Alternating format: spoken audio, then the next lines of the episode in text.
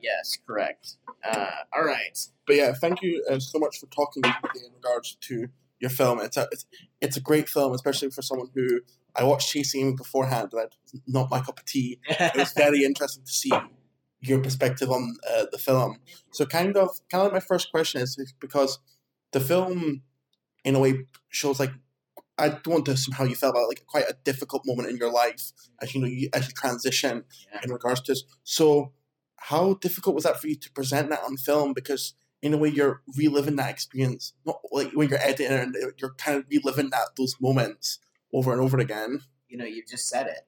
That's how it felt. Was vulnerable and, and, and difficult. Where it was like, you know, as a director, I made the choice to showcase that part of myself Mhm. and to preserve it for the benefit of the story. If it wasn't for the story, I would not have wanted that version of myself um, uh, memorialized in that way because I want people to know me as the person I am now and not the kid I was five years ago. Right. And, but we're all growing, we're all changing. Coming of age is part of life. You can come of age at 12 or 14 or 40, you know, 60. Um, we're all doing that all the time. And so, you know, it was vulnerable in that it was a difficult process in the edit. Um, and full credit to our editor Sharka and our AE Lauren because they helped me so much in terms of being able to sift through footage that felt too raw, too personal, too difficult. Um, Yeah. And I, uh, I'll never be able to thank them enough for their kindness and their support and their collaboration because they're they're top shelf collaborators and uh, they made it a lot easier when I was having a hard time with it. Yeah, and that's something that I really I loved about the movie how raw and personal it, it is. Even if you know even though it's edited down, there's always stuff that like didn't make it because it could be too personal, and that that's completely understandable not to necessarily show that. But at what point did you realize? Because at the beginning of the documentary, it was starting off of I want to read this from the perspective of the LGBTQ community on chasing Amy, and it becomes this more personal reflection on, of yourself. At what point did you realize that that's where the direction of the film was going? Was it something that you realized while you were shooting the scenes, or was that something that even in editing you're like, oh, this is where it's going? Another great question, and you seem to really get the movie, so thank you. Yeah. I let's see. At the beginning of the movie, I did just want to make a, a movie about the intersection of the LGBTQ community and chasing Amy. But by the time that we shot our first day, I had conceded that I would have to be in it a little bit. Mhm. So, uh, in the same way that Bing Liu is in Minding the Gap in such a perfect, Mhm. like lovely way, it anchors it in this like real emotion, but it's also. Um, uh, it's not self-aggrandizing. It's I think it's pitch perfect as a film, Yeah. right? And so I conceded that okay, maybe I'll have to be edited in that way. And so we would film B-roll of me just in case we would need it for the edit. You know, Yeah. you know, you're you're scheduling a production shoot. It's like, all right, let's just grab the shot with me in it real quick, right? Um, that's loud. Um, so uh, I digress. The uh, is that is that open? um, uh, okay, so back to your what was the original question again? I'm sorry. Uh, it's about at what stage that you realize it's become more Oh, personal. oh yes. Okay. So as we're shooting though, Yeah. uh, our DP Brad is like, we got to put a camera on you all the time, man. Uh, he's one of our DPs. Uh, he and Bill Win- Bill Winters. Um, so Brad and Bill basically, you know, they they start shooting me um, as uh, a subject, Yeah. just in case we need to cut back to me. I think everybody else knew how much I would be in it, more much more than I did while we were making it. I think that was their plan all along was to be like, Sav, you, you need to be in this. Yeah. Um, and it was just being patient and waiting for me to get to the point where I'd be like, okay, yes.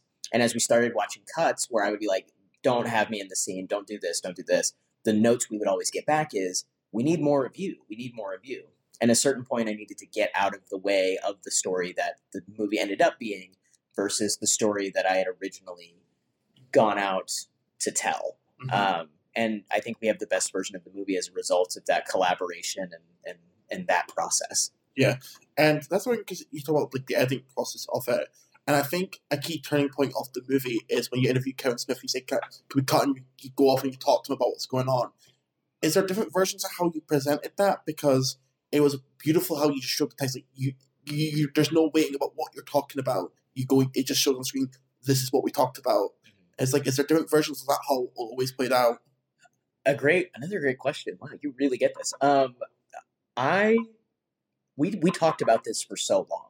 How we wanted to showcase me coming out as trans. Um, and there were a lot of ideas that were floated around, and even some footage shot that was going to be more typical of what you see in a documentary when somebody comes out as trans, focusing on aspects of medical transition, focusing on the things that everyone thinks that transition is about. And full credit to our producer, Alex Schmider, for this. He's the director of transgender representation at GLAAD. He's been doing this work professionally for so long, in addition to being an accomplished documentary producer, working on things like disclosure and changing the game, right? He was like, Sav, why do you feel like you have to do that?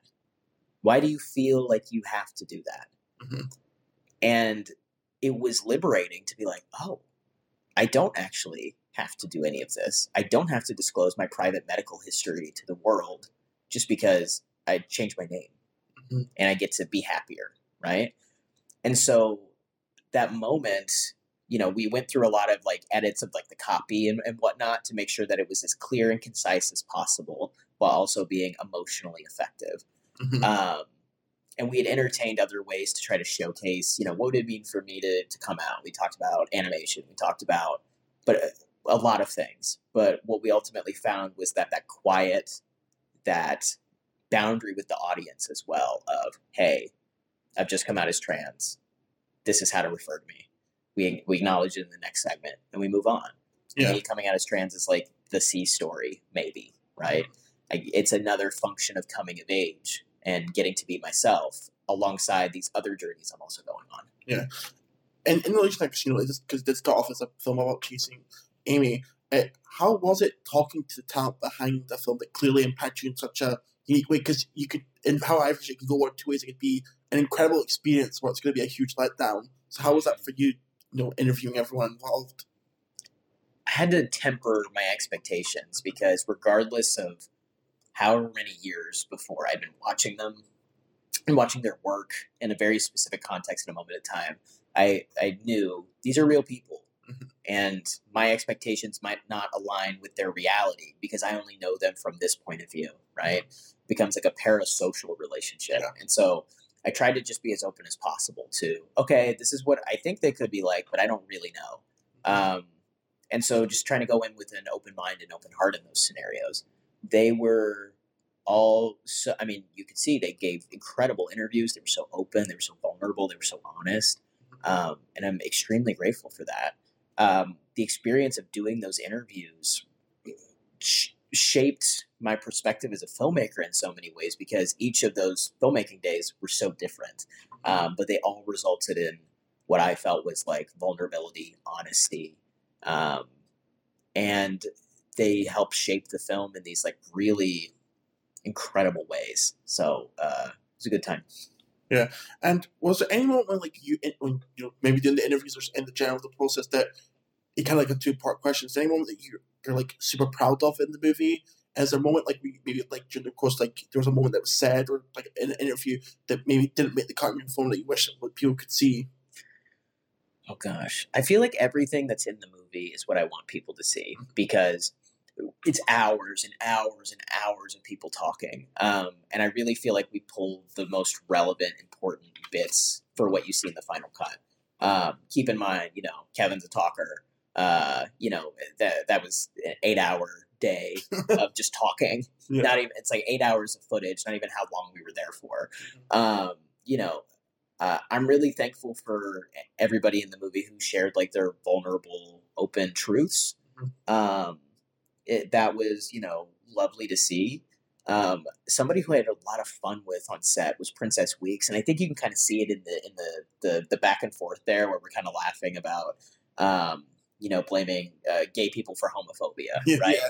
Um, it was just such a delightful, fun experience getting to work with her. Um, she is uh, a badass in every sense, um, but her, you know, her knowledge of like nerd culture and you know her take on chasing Amy, it was just like a breath of fresh air. You know, uh, at the end of a very long interview day. Yeah. So this is where we get more into the, the hot questions. Ooh. So I grew up with a generation that and wasn't did not watch many Kevin Smith movies. Okay. So my first one I watched was Chasing Amy. Yeah. Right. So not a big fan of it. As we'll go on. Uh, what other Kevin Smith movies would you recommend for a non Kevin Smith fan? Dogma. Dog- Dogma. It's a terrific movie. Yeah. Um, the whole conceit of the movie is that all of Catholicism is uh, correct and true, and that the rules of it um, uh, are the actual like ticket to heaven or hell, right? And for somebody who you know grew up in in uh, the Catholic Church and you know skewered it in that way, you know I, I've talked to a lot of friends who grew up Catholic, including my wife Riley, who grew up Catholic. Uh, thought it was delightful. Um, I, you know, aside from my personal feelings about Chasing Amy, I think it's his best movie. Um, I've also heard, you know, that people really love Red State. Um, admittedly, I have not seen Red State because I grew up in a state with the Westboro Baptist Church, and I wasn't keen to revisit that. Yeah. Um, however, um, people really seem to love that, and Riley really likes Tusk. Um, she said you should have made a documentary about Tusk. This movie works. um, and yeah, but yeah, Dogma I think is is is my favorite of Kevin's movies. Yeah, so it's well, one View Askew and two non. I know what a skew movie is. I'm very proud of myself for that. Ah, there you go. You know, Clerks is also. I mean, it was groundbreaking for independent film. I mean, Yeah. if you look at every movie that's referenced pop culture since Clerks came out, they're kind of biting what Kevin does really well. You know, like people were not talking about Star Wars in other movies really before that. I mean, Kevin copied. Sure. I, I mean, we're all, we all draw inspiration from somewhere, right? Slacker was the movie that made Kevin want to make movies. I don't know about copy. I, I can't. I can't attest to that. But, um, you know, like, but really, when Clerks broke out, it, it like melted people's minds in a lot of ways. I mean, the amount of people we, we met on this production that was like, I make movies because I saw Clerks. You know, I you know my video store you know uh, version of of Clerks, right? Um, and so I, I, think that's another one that's really uh, highly recommended. Um, any anytime I see a, a clip from that movie, I'm like, man, that was a good movie. you know? Yeah, because my friend from America hates that I've never seen. Oh, okay, he's like, you should watch these. He's like, yells at me. Oh "You yeah. to watch these movies. Yeah, Ah, do it in your own time. yeah. I mean, I'm like, if somebody's twisting your arm to watch a movie, it's not going to be no, he does an it more experience. jokes because Okay. it's like he's he's like, you call yourself a movie critic, you haven't seen like that's what the joke everyone does. Like, you haven't seen X Y movies, and you're it's like, Well- there's too many. I've honestly, I mean, I've had to make peace with the fact I will never see every movie. Yeah. And so I try not to be that person of like, wait, you haven't seen X, Y, or Z? Um, because I know how annoying it is when people do it to me. And it's like, with what hours in the day am I supposed Yeah. to see every movie in history? I just right? start listening off movies that they, I know people haven't seen. It's like, have you seen Audition? And they go, no, I don't even know what. Audition is. I'm like, Right. well, exactly. My point proven. My trump card is usually Ladies and Gentlemen, The Fabulous Stains. It's like, oh, you want to see the movie that inspired Riot Grrrl? Here you go. So another thing that was really striking in the documentary is because obviously a lot of Kevin Smith's early movies were produced by Harvey Weinstein or had some involvement in Harvey Weinstein, Yeah. and that is brought up in the documentary. How was approaching that subject matter? Because that is a very delicate matter. Because you know a lot of innocent women were hurt and because of what he about because of Weinstein. extremely delicate uh, is correct. We took it really seriously. There were a lot of discussions about how we wanted to handle the Harvey Weinstein, you know, influence on Chasing Amy. The fact that it was funded uh, by Miramax. You know, the fact that uh, you know Joey's interview is so vulnerable, talking about Harvey. It's it's a responsibility we took really seriously. There were some discussions of, you know, should we say his name or show his face? But we also, you know, uh, came to the conclusion not everybody knows who he is. We're we've all heard of him because we work in entertainment, um, but a lot of people maybe haven't heard of him, um, and it's important to set that context so that when people are sharing their truths about Harvey, that there is appropriate um, context and care associated with it.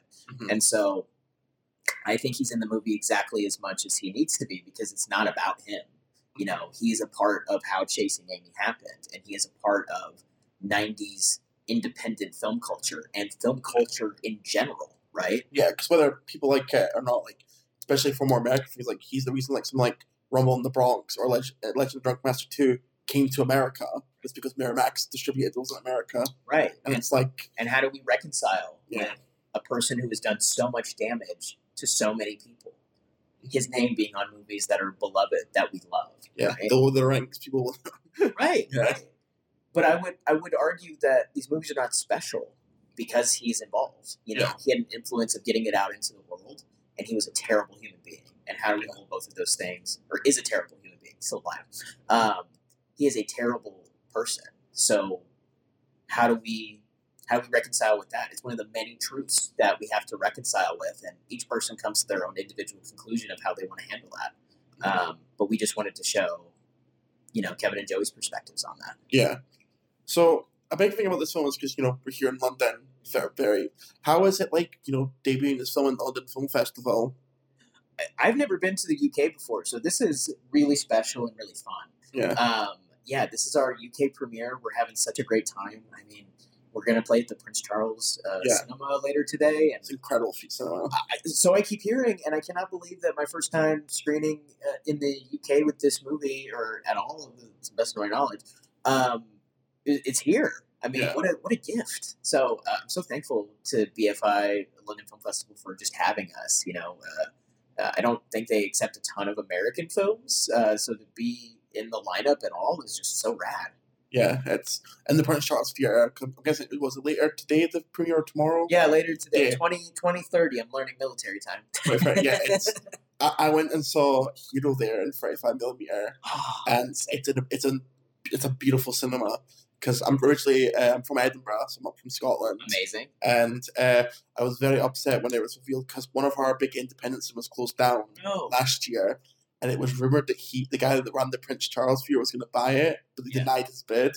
Uh, when I when it came down to because it's Star Wars Celebration in April, that Yeah. was an experiences that was wild. that's so cool. Uh, and then we went to Prince Charles, and I was like, why didn't he buy this? This is so it's such a it's an incredible theater. So I think it was a good time. Amazing. Can't wait. Yes, it's Is that the cinema that was connected to the film festival?